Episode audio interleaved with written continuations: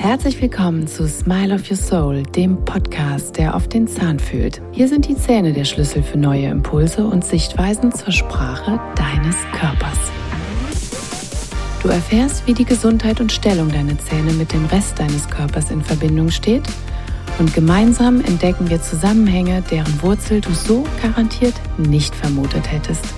Smile of Your Soul steht für mehr als ein schönes Lächeln. Es ist dein Weg, dein volles Potenzial mit deiner Dynamik freizusetzen. Es ist deine persönliche Reise, deine Schnitzeljagd auf der Landkarte deines Körpers. Schön, dass du eingeschaltet hast. Die Erkrankung Diabetes wird meist einfach nur als Zucker bezeichnet. Jeder von uns ist diesbezüglich schon mal mit Diabetikern in Kontakt gekommen, sei es, dass Schulkameraden vielleicht daran erkrankt sind oder die Eltern oder Großeltern davon berichteten. Vielleicht hast du aber auch selbst die Diagnose und kennst dich hier bestens aus. War dir jedoch bewusst, dass Diabetes das Auftreten von chronischen Entzündungen bedingt und insbesondere in der Mundhöhle die Entstehung von Krankheiten auch fördern kann und vor allem mit Zahnfleischentzündungen in Wechselwirkung gebracht wird? Wir können beim Diabetes verschiedene Typen unterscheiden, wobei die gängigsten die Typen 1 und 2 sind. Grundsätzlich zeichnet sich eine Diabeteserkrankung durch einen dauerhaft erhöhten Blutzuckerspiegel aus, da der Zucker nicht von den Zellen verstoffwechselt werden kann. Sie werden den Zucker also nicht los. Wir benötigen jedoch Zucker als Antrieb für unsere Zellen bzw. auch die Muskelzellen. Physiologisch, also normal, wäre der Ablauf so, dass die Zellen bereit sind, die Zuckermoleküle aufzunehmen und zudem auch noch genug Hormon, das sogenannte Insulin, was in den Inselzellen der Bauchspeicheldrüse gebildet wird, bereitzustellen. Insulin ist quasi der Türöffner, um den Zucker in die Zellen zu führen. Die erhöhte Insulinbildung aktiviert Stoffwechselwege in der Zelle die Sauerstoffradikale generieren und zur Bildung von verschiedenen Endprodukten führen. Vermehrte Sauerstoffradikale führen zu Zellstress, da diese Radikale mit freien Stoffen in Bindung gehen, die dann für weitere Stoffwechselprozesse oder Enzyme der Zelle fehlen. Du kannst dir Sauerstoffradikale so vorstellen wie einen Apfel an der Luft. Die Zelle gammelt einfach, weil nichts mehr so läuft, wie es eigentlich physiologisch programmiert ist. Zudem entsteht durch diesen Zellstress ein chronisches Entzündungsmilieu, was in den unterschiedlichen Geweben zu chronischen Erkrankungen führen kann. Und Patienten mit Diabetes haben ein deutlich höheres Risiko an Herzerkrankungen oder an Schlaganfall zu erkranken. Typ 1 ist die angeborene Variante, bei der es aufgrund autoimmuner Zerstörung von Bauchspeicheldrüsenzellen zum Insulinmangel und dadurch zu einem erhöhten Blutzuckerspiegel, zu einer sogenannten Hyperglykämie kommen kann. Er kann auch als epigenetische Konsequenz auftreten in der Folge der Anpassung an ungünstige Umweltbedingungen. Das bedeutet, dass Umwelteinflüsse zu Veränderungen unserer DNA führen, die Gene an- oder abschalten bzw. unlesbar machen. Stichwort wären hier zum Beispiel Giftstoffe, die aus unserer Nahrung kommen, Giftstoffe, die aus dem Boden kommen, Giftstoffe, die wir vielleicht dadurch aufnehmen oder beispielsweise in unserer Mundhöhle zu finden sind, wie das Quecksilber im Amalgam. Typ 1 Patienten müssen meist Insulin spritzen. Diabetes 2 ist die erworbene Variante, die eine Insulinresistenz darstellt und sich durch destruktive Lebensgewohnheiten, die meist dadurch zustande kommen, dass man einfach seinen Lebensstil nicht so optimal gestaltet, um es mal positiv auszudrücken oder eben negativ. Hier geht es meistens um die Ernährung. Das Thema ist dann immer Übergewicht, aber auch Rauchen, Bewegungsmangel. Das bedeutet, die Insulinproduktion lässt einerseits nach, andererseits sind die Zellen aber auch nicht mehr so empfänglich für das Insulin. Das heißt, wir haben zum einen weniger Insulin, was den Zucker in die Zelle bringt, zum anderen haben wir aber auch keinen richtigen Schlüssel mehr, um die Türen der Zellen aufzuschließen. Der heutige Lebenswandel, das ständige Snacken und die Flut wirklich an einfachen, schlechten Kohlenhydraten an jeder Ecke. Dann dieser Zeitmangel, hier mal schnell, da mal schnell, nicht richtig essen, inklusive der ganzen Softgetränke, die nebenbei bemerkt auch oftmals günstiger als reines Wasser sind, nehmen absolut überhand. Und die Konsequenz ist, es erkranken immer mehr Menschen und vor allen Dingen schon junge Menschen, Kinder, an diesen Diabetesformen. In Deutschland gibt es aktuell mehr als 8,5 Millionen Menschen mit Diabetes. Und innerhalb eines Jahres erkranken zwölf von tausend Personen neu an Diabetes. Pro Jahr kommen so dann mehr als 600.000 Neuerkrankungen hinzu und das entspricht etwa 1 oder 1600 Neuerkrankungen pro Tag. Bei gleichbleibender Entwicklung wird damit gerechnet, dass hierzulande bis zum Jahr 2040 etwa 12,3 Millionen Menschen an Diabetes erkrankt sein werden. Und die Dunkelziffer liegt natürlich noch wesentlich höher, da viele Menschen überhaupt gar nicht wissen, dass sie vielleicht schon eine Insulinresistenz in sich tragen. Bei 95 Prozent der Betroffenen liegt ein Typ-2-Diabetes vor. Und bis zur ersten Diagnose leben diese Betroffenen im Schnitt etwa acht Jahre lang schon mit einem unentdeckten Diabetes, also mit so einer sogenannten Insulinresistenz. Und die Typ-2-Diabetes hängt immer, immer mit dem Lebenswandel zusammen und hier insbesondere mit der Ernährung. In Deutschland liegt das mittlere Alter bei Typ-2-Diabetes-Diagnosen derzeit bei 61 Jahren bei Männern und 63 Jahren bei Frauen. Und etwa 341.000 Menschen in Deutschland haben Typ 1 Diabetes. Davon sind 32.000 Kinder und Jugendliche unter 18 Jahren. Und jährlich erkranken rund 3100 Kinder und Jugendliche bis etwa 17 Jahre neu an Diabetes Typ 1. Und die Rate der Typ 1 Diabetes Neuerkrankung steigt derzeit jährlich um drei bis fünf Prozent. Also jedes Jahr erkranken an diesem Diabetestyp rund 4150 Erwachsene. Und die Ursache liegt hier zum einen natürlich an der familiären Veranlagung, an dem sozialen Gefüge, zu wenig Bewegung, Rauchen, Übergewicht sind hier wirklich die Risikofaktoren für Typ 2 Diabetes. Übergewicht fördert den, diesen Typen und zwei Drittel der Männer, das sind 67 Prozent, und mehr als die Hälfte der Frauen, etwa 53 Prozent, haben ein zu hohes Körpergewicht. Und knapp ein Viertel das sind dann ungefähr 24 Prozent, ist schwer übergewichtig und die Tendenz ist immer weiter steigend. Das liegt definitiv an dem Lebenswandel unserer Zeit. Beide Diabetestypen haben ein erhöhtes Risiko für diverse Erkrankungen der Mundhöhle, wie Zahnfleischerkrankungen, Wundheilungsstörungen, Karies oder Wurzelinfektionen. Vor allem die Zahnfleischentzündung, die sogenannte Parodontitis oder auch gerne als Parodontose bezeichnet, ist die Erkrankung, die sich gerne in eine Freundschaft mit Diabetes einreiht. Beide beeinflussen sich gegenseitig und verstärken wechselseitig ihre Symptome. Man könnte auch sagen, dass die beiden das absolute Siegerteam der chronischen Erkrankungen sind. Und chronische Erkrankungen sind das Thema unserer heutigen Zeit. Und wer meine Podcasts kennt, weiß, wie sehr ich darauf den Fokus lege und versuche über meine Informationen, Bewusstsein für diese Themen zu erreichen und vor allen Dingen Bewusstsein dafür zu erreichen, dass ihr es in der Hand habt. Ihr müsst nicht ungesund essen. Ihr müsst es natürlich auch nicht in die andere Richtung übertreiben und euch ständig in den Stress der Überoptimierung begeben. Das gesunde Mittelmaß ist mit Sicherheit ein guter Weg und wenn ihr es dann noch schafft, eine 80-20-Prozent-Regel zu schaffen, dass ihr 80 Prozent wirklich bewusst und gut esst und vielleicht 20 Prozent Fun Facts einbaut, dann seid ihr auf jeden Fall schon mal auf einem richtig, richtig guten Weg. Nebenbei bemerkt ist die Parodontitis eine der chronischen Entzündungserkrankungen, die ebenso stark fortschreitet wie die Diabetes. Mittlerweile leiden nämlich mehr als jeder Zweite an dieser Form der Zahnfleischentzündungen. Und was oftmals ganz unbemerkt bleibt, da es sehr spät zu Schmerzen kommt und im weiteren Verlauf dann allerdings richtig heftige Konsequenzen. Der fortschreitende, unbehandelte Verlauf einer Zahnfleischentzündung bedeutet immer, immer, immer Zahnfleischrückgang. Entzündliche Taschen- und Knochenabbau bis hin zum Zahnverlust durch Zahnlockerung. Und Verursacher sind hier Bakterien, die Zellgifte produzieren. Es beginnt meist mit einer kleinen Zahnfleischblutung, das ist die sogenannte Gingivitis, die bereits ausreicht, um die Blut-Zahnfleischbarriere zu öffnen. Daraus ergibt sich dann das sogenannte Leaky Gum. Diese Entzündung öffnet den Raum zwischen Zahn und Zahnfleisch, der eigentlich fest verbunden ist und damit eine ganz wichtige Schutzbarriere vor dem Eintritt in unseren Körper ermöglicht.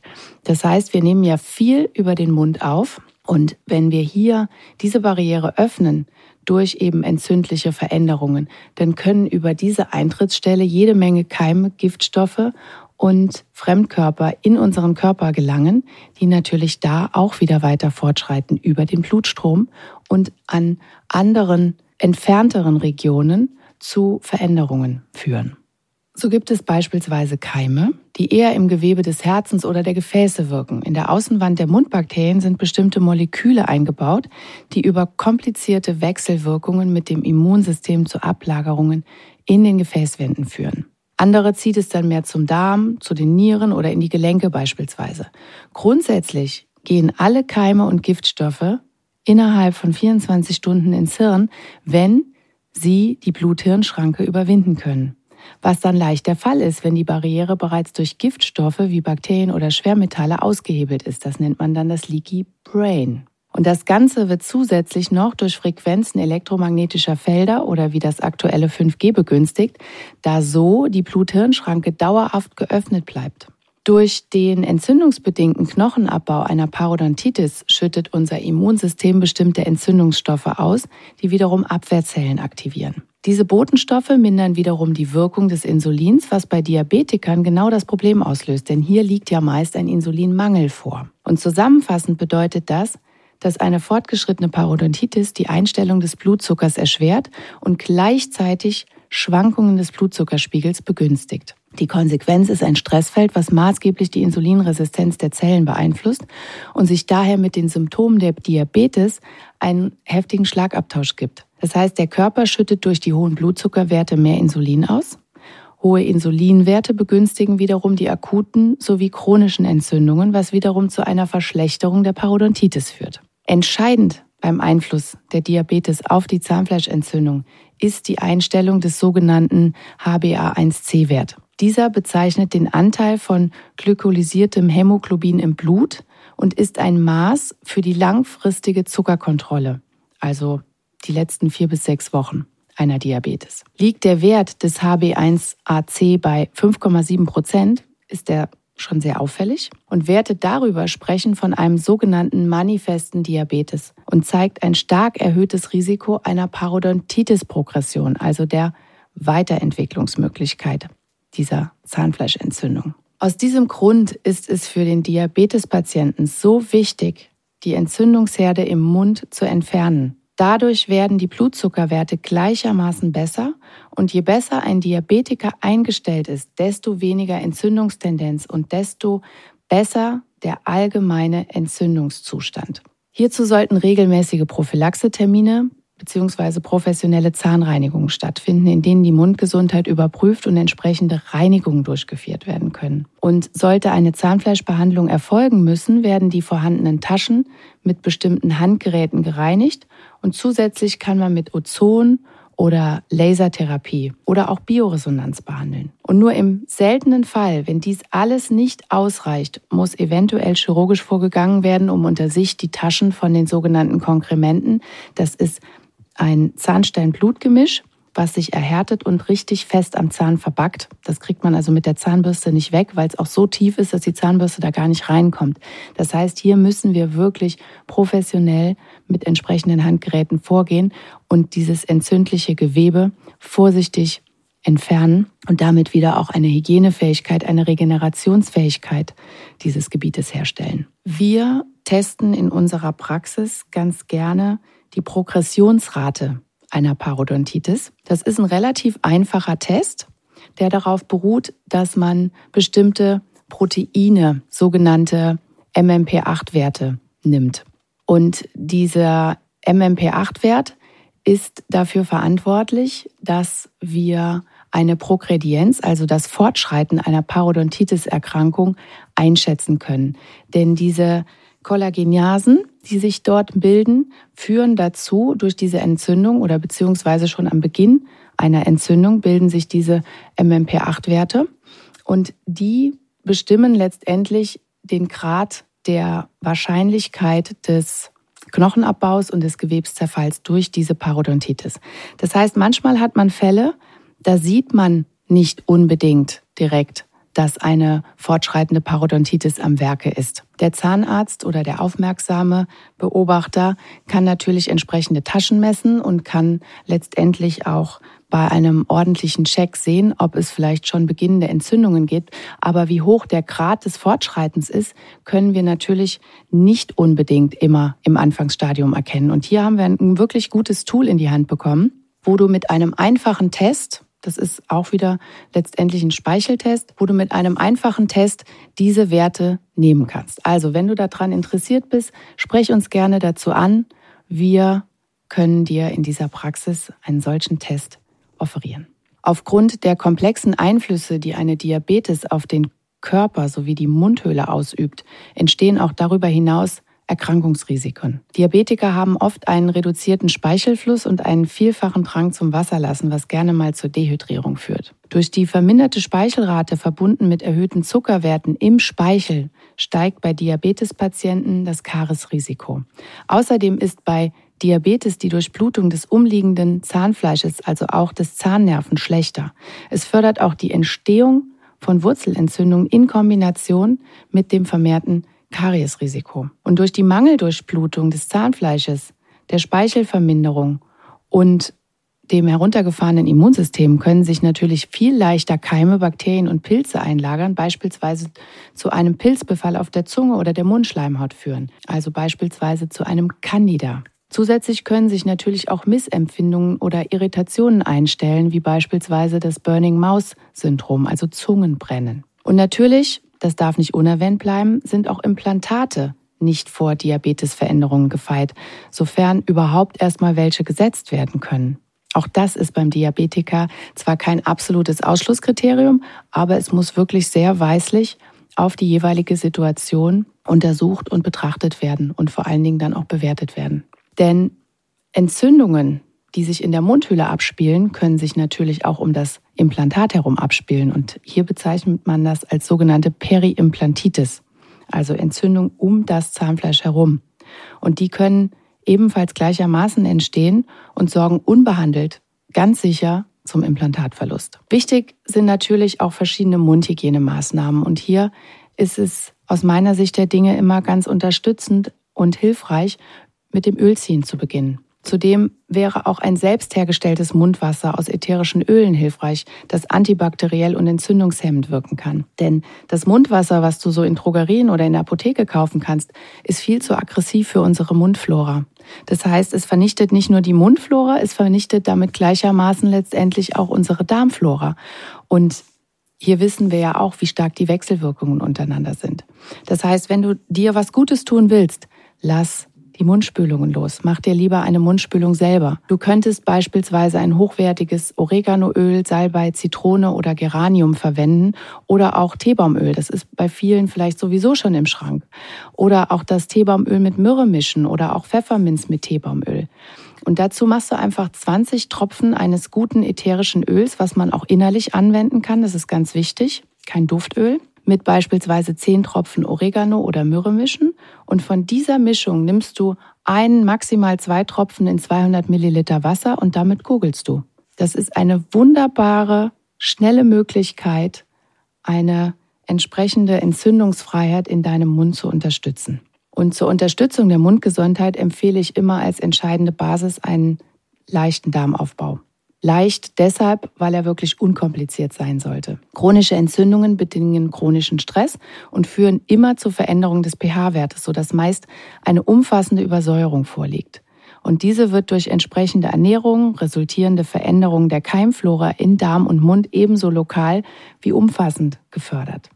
Und hier kann man wirklich mit einfachen Mitteln bereits viel erreichen. Dazu entsprechende orthomolekulare Unterstützung mit Mikronährstoffen, Vitaminen, Mineralstoffen und Spurenelementen und natürlich ganz entscheidend eine Ernährungskorrektur. Denn ein ebenso großer Beitrag leistet die richtige Ernährung, die nicht nur den Blutzuckerspiegel konstant hält, sondern natürlich auch antientzündlich fokussiert ist. Das bedeutet weitestgehender Verzicht auf Milchprodukte, Gluten und natürlich auch Zucker. Und zudem ist es ganz entscheidend, das Übergewicht zu reduzieren. Je höher das Übergewicht, desto höher ist die Menge an Fett im Organismus. Parallel dazu kann ein Anstieg des Blutzuckers festgestellt werden.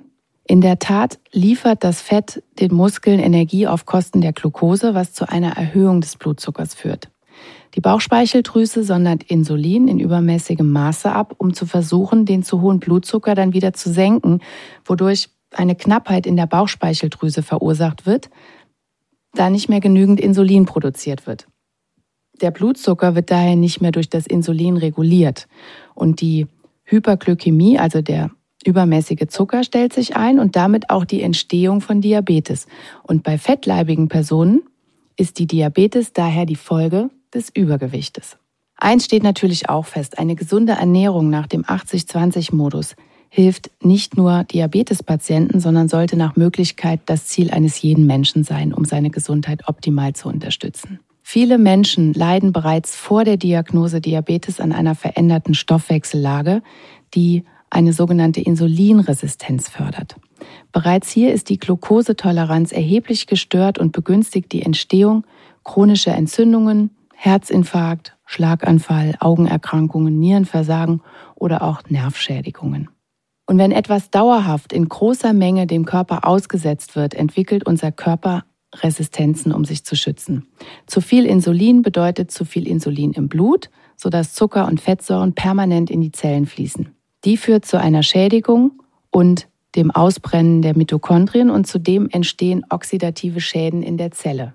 Der Körper versucht sich vor diesem Ablauf zu schützen mit der Konsequenz, dass die Zellen resistent werden.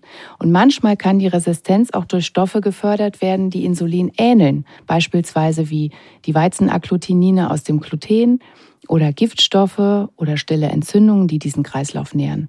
Und diese Stoffe blockieren die Insulinrezeptoren, wodurch der Körper seine Insulinproduktion drastisch erhöhen muss, was wiederum eine weitere Insulinresistenz bedingt. Und zudem bedingt sich Übergewicht und Insulinresistenz noch gegenseitig. Das heißt, der Überschuss an Insulin macht dick. Wenn durch den bestehenden Diabetestyp beispielsweise deutlich mehr Insulin gespritzt werden muss, wird auch mehr Gewicht eingelagert, da der Überschuss an Insulin zur Zunahme des Fettgewebes führt. Die Fettzellen vermehren sich, wenn sie voll sind. Und bei der Insulinresistenz können sie das nicht und werden stattdessen riesig und noch mehr resistent. Zusätzlich geben sie dann viele entzündliche Proteine in die Umgebung ab. Das sind dann die sogenannten Zytokine.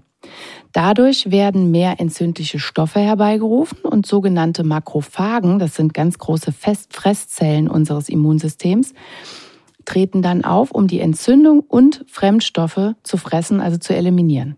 Und die Fresszellen überfressen sich aber auch noch und rufen weitere Helfer dabei, was die Entzündung dann noch größer werden lässt. Und die Fettzellen sind nun weniger gut versorgt, da die Blutgefäße den Zellaustausch durch die Kompression blockieren. Und dadurch entsteht noch mehr Entzündung, noch mehr Stress und eine umfassendere Insulinresistenz. Also Insulinresistenz macht übergewichtig und Übergewicht macht wiederum die Insulinresistenz, da den Fettzellen das Signal zur Zellteilung verloren geht. Vor allem das Omega-6, also die schlechten Fettsäuren in unserer Nahrung, führen zum oxidativen Stress. Und Omega-6 ist im Frittierfett, in Distelöl, Rapsöl, in billigem Fleisch und Geflügel oder Wurst. Und hör dir dazu gerne nochmal Folge 5 meiner Podcast-Reihe an. Dort spreche ich über viele Vitamine und Nährstoffe und gerade der Mechanismus zwischen Omega-3 und Omega-6 beleuchte ich an dieser Stelle nochmal etwas intensiver. Und Achtung, wenn du jetzt denkst, dann messe ich doch einfach mal meine Insulinresistenz. Blutzucker und die sogenannte Nierenclearance kann auch noch Jahre nach einer Insulinresistenz stabil sein. Das heißt, man muss hier schon ein bisschen komplexer schauen. Grundsätzlich gilt, es gibt den sogenannten HOMA-Index. Jedoch nehmen viele Ärzte den nüchtern Insulinwert, der nach allgemeiner Meinung auch absolut ausreicht. Alles über einem Wert von drei Units pro Milliliter ist nach Definition eine Insulinresistenz und alles über neun ist ein wirklich ernsthaftes Problem. Die Insulinresistenz kann 10 bis 20 Jahre einem hohen Blutzucker vorausgehen, ohne auch, dass man vielleicht Übergewicht merkt. In vielen Fällen ist zu der guten Ernährung dennoch eine Supplementierung nötig. Das hat nicht nur Vorteile für die Insulinempfindlichkeit der Zellen, es wirkt sich auch günstig auf den Blutdruck aus, die Gefäßfunktion und die Mikrobiota unseres Darmmikrobioms, die ja auch ganz entscheidend die Darm-Hirn-Achse unterstützen und zudem unsere Stimmung beeinflussen. Diabetiker verlieren Vitamin B1 über das Urin und benötigen allerdings gleichermaßen sehr viel davon, da sie es zur Verstoffwechslung des Zuckers benötigen. Fehlt das Vitamin B1, ist der Zuckerabbau überlastet und es werden Stoffwechselirrwege eingeschlagen, die zu den eben angesprochenen unterschiedlichen Belastungen des Gewebes führen. Also B1 kann somit Schäden äh, in den Blutgefäßen und in den Nerven reduzieren. Denn viele Diabetespatienten klagen über Nervenerkrankungen, sogenannte Neuropathien. Das können Sensibilitätsstörungen sein, das können aber auch schon motorische Ausfälle sein oder auch Druckschmerzen. Und mit einer fettlöslichen Vitamin B1-Vorstufe, dem sogenannten Benfotiamin, kann hier ganz gut entgegengewirkt werden. Aber bitte nicht selber hantieren, sondern sprecht das mit eurem Arzt oder Apotheker oder beziehungsweise Therapeuten ab.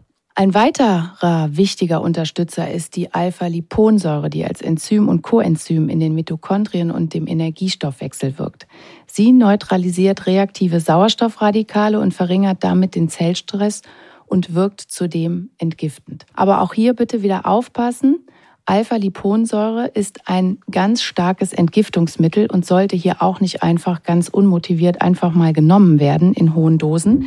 Das kann auch wiederum zu einem ganz schönen Rebound-Effekt führen, der euch dann richtig in die Knie zwängt. Auch hier bitte immer im Kontext abklären und vor allen Dingen immer erstmal klären, wo stehe ich eigentlich mit meiner Gesundheit? Wie laufen meine Nebennieren? Wie läuft meine Schilddrüse? Was ist vielleicht mit meinen Hormonen? Das ist ein sehr komplexes Regelwerk und ein sehr komplexes Werk mit jede Menge Schnittstellen und Wechselwirkungen, die immer wieder im Blick gehalten werden sollen, bevor man selbst in irgendeiner Weise in die Medikation oder in die Einnahme von verschiedenen Dingen geht.